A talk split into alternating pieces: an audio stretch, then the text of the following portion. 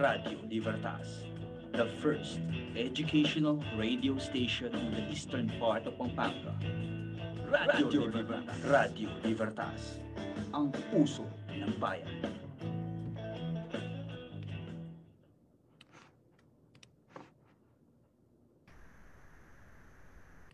Magandang araw po sa inyong lahat.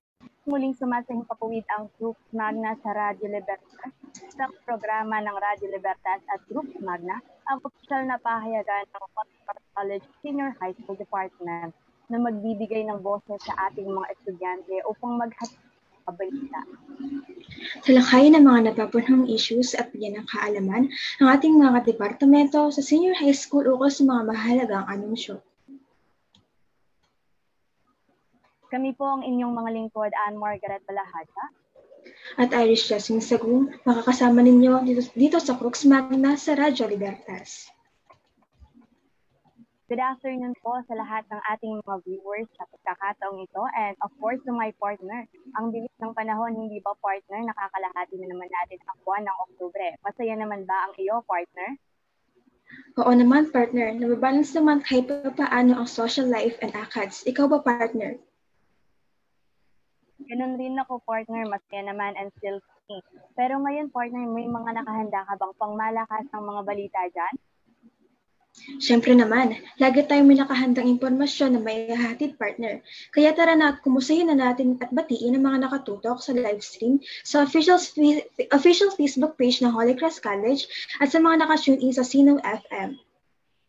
The time now is 1 in the afternoon, Wednesday, October 20, 2021. Para sa unang ratsyada ng ating mga balita sa araw na ito, 7.2 magnitude na lindol na may satas sa Bohol.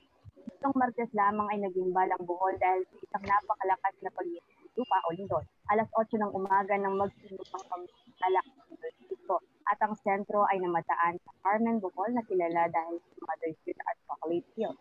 7.2 magnitude ang lakas ng lindol at ito'y hinalimpilan sa lakas ng 32 Hiroshima nuclear bomb.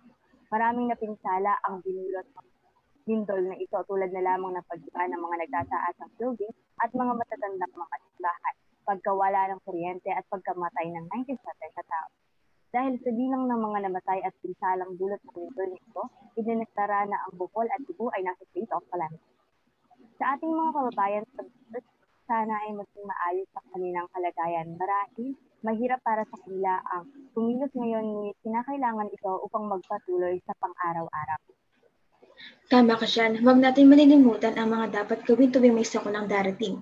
Mauna na dyan ang paghahanda ng emergency kit at iba pang mahalagang bagay kung sakali mang hindi natin masasabi kung kailan tatama at titigil ang sakuna.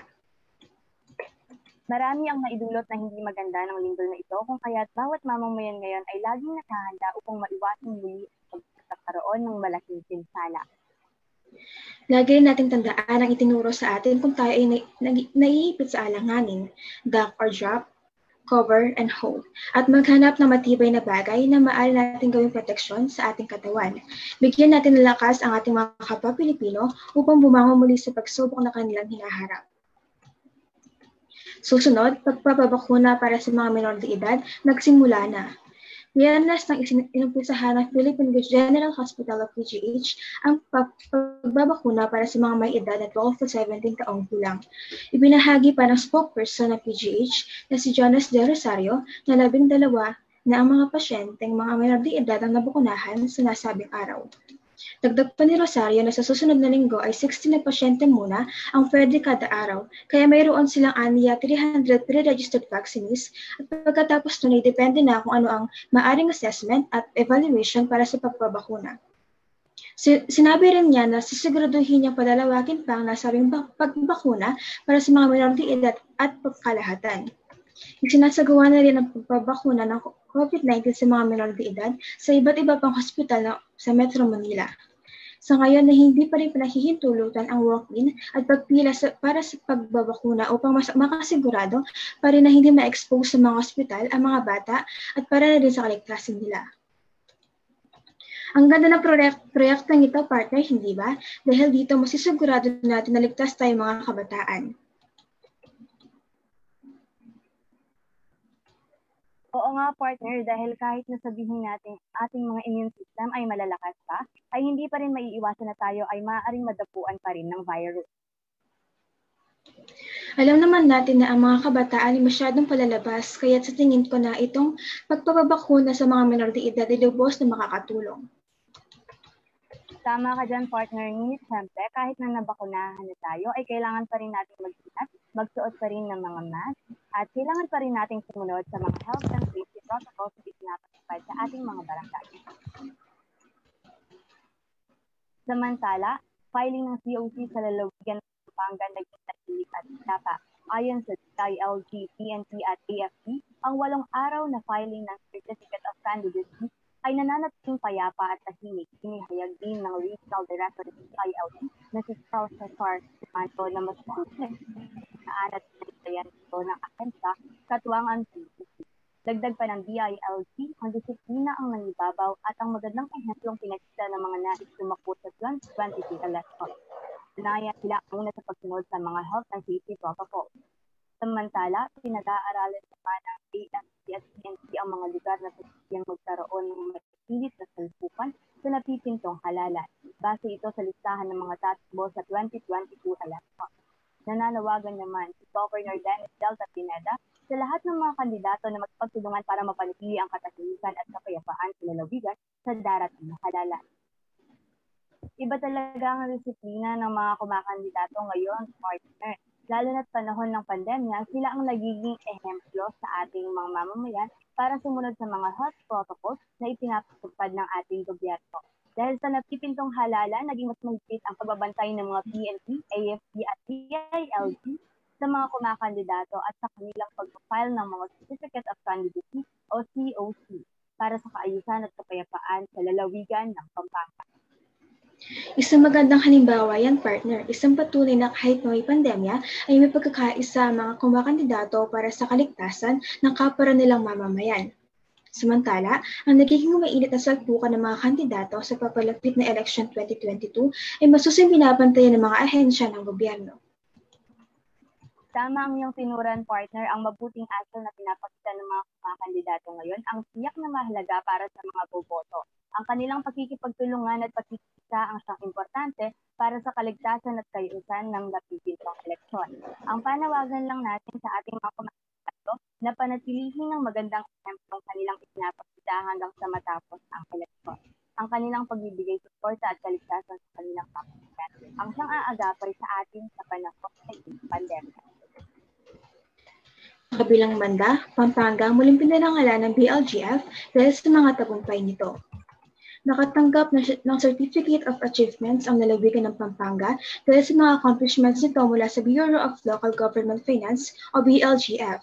Mula sa 81 na probinsya, napili ang Pampanga bilang pang-anim na nagkaroon ng pinakamalaking pagtaas ng local source revenues sa probinsya na umabot ng 493.8 million pesos noong 2019. Higit na mas mataas ito na 21.7% kumpara noong 2018 na may naitalang 405.8 million pesos. Ang Pampanga rin ang nakasungkit na pangwalo sa mga sa may pinakamahusay na pangongolekta ng local source revenues na may collection efficiency na umabot ng 109.2%. Sa kabilang banda, nag-top 10 din ang lalawigan ng Pampanga sa pinakamataas na kinita ng local revenues o for, na 493.7 million pesos. Ang nabanggit na kinita ng Pampanga Provincial Government ay ang mga ginagamit para makapaghati ng maraming serbisyo at programa ng, administrasyon para sa mga mamamayan ng Pampanga. Sa dinami-dami ng mga probinsya sa bansa ay talaga namang hindi magpapahuli ang Pampanga. Sinabi mo pa, partner, patuloy lamang na ang mga natanggap na sertipiko at tarangal sa paglago ng ating probinsya. Siguradong pinagmamalaki rin ito ng mga kabaling nanonood ang tagumpay ng ating lalawigan. Talagang mapapangiti ka na lang sa napakagandang balitang ito, partner. At bilang yan, partner, kitang-kita din na naggamit ito ng maayos dahil sa kagitan bilang mga program at serbisyong pinibigay ng lokal na pamahalaan. Kaya saludo po ako sa mga nanunungkulan sa ating lalawigan at sa ating administrasyon dahil sa matiwasay at maayos na pamumuno. Samantala, bago tayo dumako sa SHS Highlight, ay hingan natin ng kwento at karanasan ang mga kapwa nating crusaders na nakatutok sa ating live broadcast. So our topic for today is about The Prelim is done, grades are out. Magbigay kayo ng tanong, magbigay kayo ng sagot sa tanong na, what are your study habits that contributed in acing the prelim period? Again po, what are your study habits that contributed in acing the prelim period? Ilagay na po ang inyong mga kasagutan sa comment section ng ating live broadcast at babasahin po natin ang mga kasagutan kaya maya lang. Sa mga nakatutok sa ating Facebook Live ay maaari po kayo mag-send ng stars na makikita sa comment section. Ang mga stars po na inyong ibibigay ay magagamit para sa mga Caritas activities ng Holy Cross College. Ngayon, dumako na tayo sa SHS Highlight. Ito ang bahagi ng Flux Magna sa Rapid Libertas kung saan nagkakaroon tayo ng pagkakataon upang pag-usapan ang mga kaganapan sa ating department. Bago natin kausapin ang ating special guest for today, musikin muna natin ang ating comment section. Okay. At this moment po, mag-shoutout na po tayo at magbabasa na po tayo ng mga comments ng ating mga Facebook Live views. So, ang comment ni Joseph Andre Rueda, Lance Stephen Palayo, huwag papakabog. Oh. Si Lance po kasi ang ating pagiging guest for today. And shout out po kay Mr. Marvin Gamboa, kay din po kay Alicia Dilay. At nag-comment po ulit si Mr. Joseph Andre Rueda, Go Press Lance Stephen Palayo. So, president din po kasi sila ng 11 ang comment naman po ni Ms. Danica Marilupi, good afternoon, good luck na. So, ang daming supporters ng ating guest for today. Okay, ang comment naman po ni Ms. Alea Malyari, go on, proud mommy gift. Siya po kasi ang president namin noong grade 10, junior high school. Ang comment naman po ni Ms. Trisha Giselle Tunggol Suliman, good afternoon, Anne and Iris. Good afternoon din, Trisha. Good afternoon, Tisha. At ang comment ni Nikki Messina, Go Lancy, haha. Talagang maraming supporters ang ating guest for today. So ngayon po, iiwan po muna natin ang ating comment ang comment section ng ating live broadcast. Pero don't worry guys, dahil babalikan namin kayo to read more shoutouts. Kaya naman ngayon, i-review na, na natin ang ating guest. Ngayong hapon ay makakasama natin ng grade 11 student sa Senior High School Department, si Mr. Lance Stephen Pelayo. Good afternoon, Hello Lance. po. Good afternoon po. Good afternoon. So, kamusta naman? So, Ah, doing great naman po. Kayo po. okay lang din. Excited dahil ikaw ang aming guest for today. So, baka may gusto kang i-shout out. This is your chance. Siyempre po meron. Siyempre po isa, shout out ko po yung mga friends ko na kanina pa nagko-comment. Ayan po sila Danica, si Vice Joseph, sila Zoe po, si Raven Kiao, si Jamaica, and Katharina po. Ayan po. And then yung family ko po na nandun sa likuran, sumisigaw ng anak ko yan. and syempre po dun sa advisor ko po na nag-support po talaga sa akin. Maraming supporters ni Nan. So, let's start with the two first question. So, gusto malaman ng lahat. Sino at ano nga ba ang isang land Stephen Pelayo? Wow, ang nakaka-pressure naman po ata yung unang tanong. So ano po, I, I am Lance Stephen Elayo po, 16-year-old boy who lives at Camba Arayan, Pampanga. And as Ati Margaret said po earlier, I am the president of Grade 11 Accountancy Business and Management St. Josephat and a boy who dream to be a uh, to be an accountant someday. So, ito, for follow-up question, how are you as a child and as a student? Even though I am an, I am the only child in our family, I'm not that spoiled kasi po. Mahirap lang po kami. Hindi po ako lumaki sa luho at, at and madalas nga po nung element high school, nagbabaon lang po kami ni mami para po may makain po tuwing break time. And uh, as a student naman po, I always prioritize my studies. Nagsisikap po ako na makapagtapos dahil nga po what I've been mentioned earlier, laki po ako sa hirap and I am very grateful for those person was willing to support me po. And at last, minimithi ko pong iangat ang aking pamilya sa kahirapan. Yan. So, tanong ko lang din, when and where did you discover your passion in studying? Mm, I think po since I was in my first grade of education at Camba Elementary School po, uh, actually I was ranked 9 on that time. But then it made me realize that I have something to showcase. That's why up until now, I'm in the first place po. And follow up ko lang, how was your grades before you stepped up on SHS? Maybe I can say that my grades are likely to be perfect. Uh, in a manner that 99 and 98 will never be absent on my report card po. I mean, some claims that grades are just numbers, but for me, grades is a fruit of what you planted. A fruit that symbolizes your hard works, and if you do so, those hard works might be a great recognition for you in the future days. Yes. Kung ka pala ang mga sagutan ngayong araw na to. so, for the next question, when the pandemic strike, why did you choose to study here at Holy Cross College? So, ano muna po, story time. when the pandemic strikes, I was in my grade 10 po, uh, or in short, a junior high school graduating student po ako. Until that moment that I already have my diploma during the moving up ceremony po. And try to think and answer the question on what school will I continue my journey?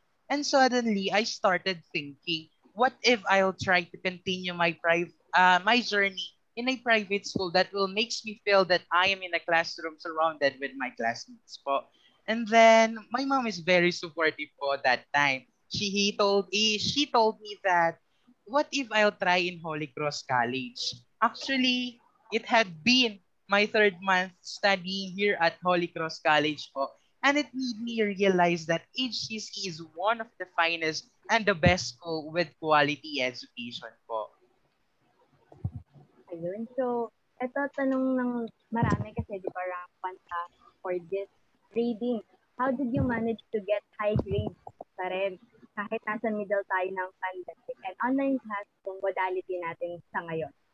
Yes po. Given po na yung yung modality natin ngayon is something different pa din po sa face-to-face. But yun po kasing task natin na kailangan ginagawa po natin lahat ng best. And by doing so, I maintain those such kind of grades po. Yan. So ngayon, how was how has HCC helped you in achieving your goals?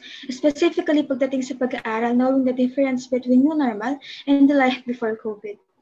So siguro po let me differentiate uh, the new normal and the uh, ano pa face-to-face class. Face-to-face classes, you have an interaction into your classmates. Uh, nakakausap mo po, sabay po kayo nagbe-break ayun, nakikipagtsikahan po ikaw kapag break. yung mga updated po na chismis, ganon. Tapos po, yun naman po ngayon sa online class, syempre po, awi ka po sa mga classmates mo. Hindi mo po alam if totoo nga po ba yung pinapakita nila sa iyo virtually. And yun po, yung mga natutunan ko, yung naging tulong po sa akin ng Holy Cross College to achieve my goals po is in a way na, yun nga po, it provides me as Crucians po the best education po, lalo na po si President na walang sawa po talagang umiisip ng mga necessities na makakatulong sa atin in future po. Follow up ko lang, what are your study habits that you can share with your fellow students? Uh, maybe po siguro more on ano po, snacks. I joke po. Um, I don't think so siguro po yung simpleng pagkakaroon ng time management na sa pamamagitan po nun ay mas makakapag-focus ka po sa lahat ng activities na ginagawa mo. And second po, yung lagi ko pong ginagawa kapag nafe-feel ko na po si kumparing stress. Uh, magbe-break muna po ako dun sa ginagawa ko and then gagawin ko po yung mga bagay or yung habits ko po like yung pag-TikTok para po sumaya po ako in a way na ma-release ko po yung negative ko po. And then yung panandali ang ano po, pagpapasaya sa sarili kasi po sino ba naman tayo para hindi masayahin yung sarili natin. Uh, sabi nga po, we need to para tumayo po tayo sa sarili nating paa. And yung ano po, yung lastly po, yung pagkakaroon po ng focal point. Focal point po is yung parang hindi mo po dapat iiwan yung isang gawain nang hindi mo po natatapos pa. Kasi nga po, di ba, you have an activity you have a lot of activity in different subject po. Katapos po, inumpisahan mo yung isa, hindi naman po pwedeng uumpisahan mo po yung pangalawa kasi nga po, lalo lang kung dadagdag or hindi po nabawasan yung task mo. And lastly po, syempre po, uh, always having our God's guidance po. Sobrang dami pala mga nangyayari sa learning journey nila. So, ngayon naman, are there times where you are having a hard time coping up with your lessons? What are you doing pag na-feel mo na parang napagtitiwanan ka o hindi ka na nakakabay sa flow ng discussion or ng lesson? Uh, actually po, I will answer that particular question with my full honesty po. Wala, wala po. Kasi po during classes, teachers will not move on to another lesson unless meron pa pong nahuhuli. And that's why po nagiging masaya po ako na mag-aral dito sa Paaralang May Puso dahil sa edukasyon na ibinibigay sa ating Prussians. And if we're going to, to think po na nandun po tayo sa situation na yon, siguro po andun po yung times na ipipm ko po yung mga teachers ko, magpapaturo, magtatanong, yung mga queries ko po sa utak ko na kailangan sagutin para ma-enlighten po tayo. Siyempre po, yung mga, lalo na po sa Zen Math, yan, Business Math, talaga, talaga pong kailangan makinig ka po para maintindihan mo po. And some thing po, nakakapag-cope up ka po that time. Ito naman, ano yung maipapayo mo for tips na maibibigay mo to your fellow persons to study hard and pursue further during this time? Kumbaga yung study tips na ginagawa mo na nag-work kayo, baka kasi mag-work ba at kagaya kanila. Opo. So, ang maipapayo ko lamang po sa aking mga kapwa Christians, always set to your minds that all things all things that I do is for my future and for my family po in short, always set your family and always set your family as your motivation po. Kasi po, sa kanila ka po huhugot ng lakas. Sino po bang nag, uh, nagmo-motivate sa'yo everyday na gumising ka, gawin yung ganito, uh, be good to others. So, hindi po magsisimula sa family mo. And yung ano po, and sometimes po makakaranas po tayo ng sadness, syempre po. Now, hindi naman po sa life po kasi hindi naman po laging happiness lagi. And I want you po na gawin na tapikin yung balikat mo and sabihin na kaya mo yan. In that way po, nag, yung negative energies nire-release mo po for you to continue. And next po is don't be scared to take a risk po. Kasi po minsan kung alin yung risky, yun pa po yung makakapag-contribute sa at sa buhay natin ng malaki. And syempre po, iiwan ko po yung sa lahat ng Crucians ang katagang, ginawa ko po mismo and uh, ay ginawa ko po ngayon lang din po kasi po wala po akong idea sa mga tatanong nyo. And yung naisip ko po is mahirap man kung iisipin, magaan naman kung ito ay gagawin. Yun lamang po siguro yung maipapayo ko. Say now, Lance, it's your time to motivate and give inspiring faith to every student person to strive more this will mean? Um, imo-motivate ko po yung mga Christians in a way na kailangan po siguro yung pagkakaroon po talaga ng time management. Kasi po yun po yung nakikita kong rason why other students po na nagrarant, lalo na po sa Twitter, yung, ay, madaming gawain. Hindi po siguro rason yung madaming gawain para ma-stress or yung parang magagalit ka po, it's about your, it's about you kasi po wala ka pong time management. And then siguro po imo-motivate ko po sila na yung mga ginagawa mo as a student, as a aspire, aspiring student rather, is para po sa family mo and for you also. Kasi po, sino po bang magpapayaman or magpapa, magbibigay ng ginhawa sa iyo kung hindi po din po yung sarili mo, di ba? And alam naman po siguro ng lahat na hindi po natin makakayanan ang lahat kung hindi dahil sa Panginoon na siyang nandyan po sa atin palagi and hindi niya po tayo iniiwan. Yan, tama yan. So, to all the SHS cushions, always do your best in everything so you can achieve and always pursue whatever your dream is. And of course, thank you so much, Lance, sa pagpapunlak sa amin sa short notice para makapagbahagi ng mga information dito sa ating programa about sa ilong journey. Thank you, thank you. Galing. Thank you very much din po. Thank you, Lance. Thank you po. At gaya ng ipinangako, muli nating babalikan ang FB Live comment section upang mag-shoutout at basahin yung mga kasagutan. So, first, okay, si Joseph Andre Reda ulit. Kaklase ko yan. So, I think he's, he's pertaining to land. And to Marvin Dayap Gamboa, shout out po. From Nikki Messina, Bakalan, yan. Yan, sobrang dami talagang supporters ni Lance. From Russian Irish Garcia Bulanadi, di galing-galing. Ayun, sobrang galing nga naman talaga ni Lance. From Marvin Dayap Gamboa, galing-galing naman. Sobrang daming nagaling, nagaling ang mga viewers natin sa pagsagot ng ating guest for today. From Mrs. Rose Ann. So, I think ito po yung mother ni Lance. Go, go, go. And my one and only with from Mrs. Marites Sangan Salak, correct? So, nakita natin na sumang-ayon siya sa mga sinabi ni Lance niya sa mga answers niya sa ating interview. And from Miss Alex Alice Laksamana, ang galing nakaka-inspire to Lance. So, go daw Lance and nakaka-inspire daw. From Alice shout out po. Shout out Alice. And of course, we're grabbing this opportunity to promote our official Facebook page, the Group Magna, the official publication of Holy Cross College Senior High School Department. Do like and follow the page to be updated of events that concerns the public. And with that, thank you in advance, Sir Stan. Ayan, so natapos na naman po ang isang oras nating talakayan at balitaan.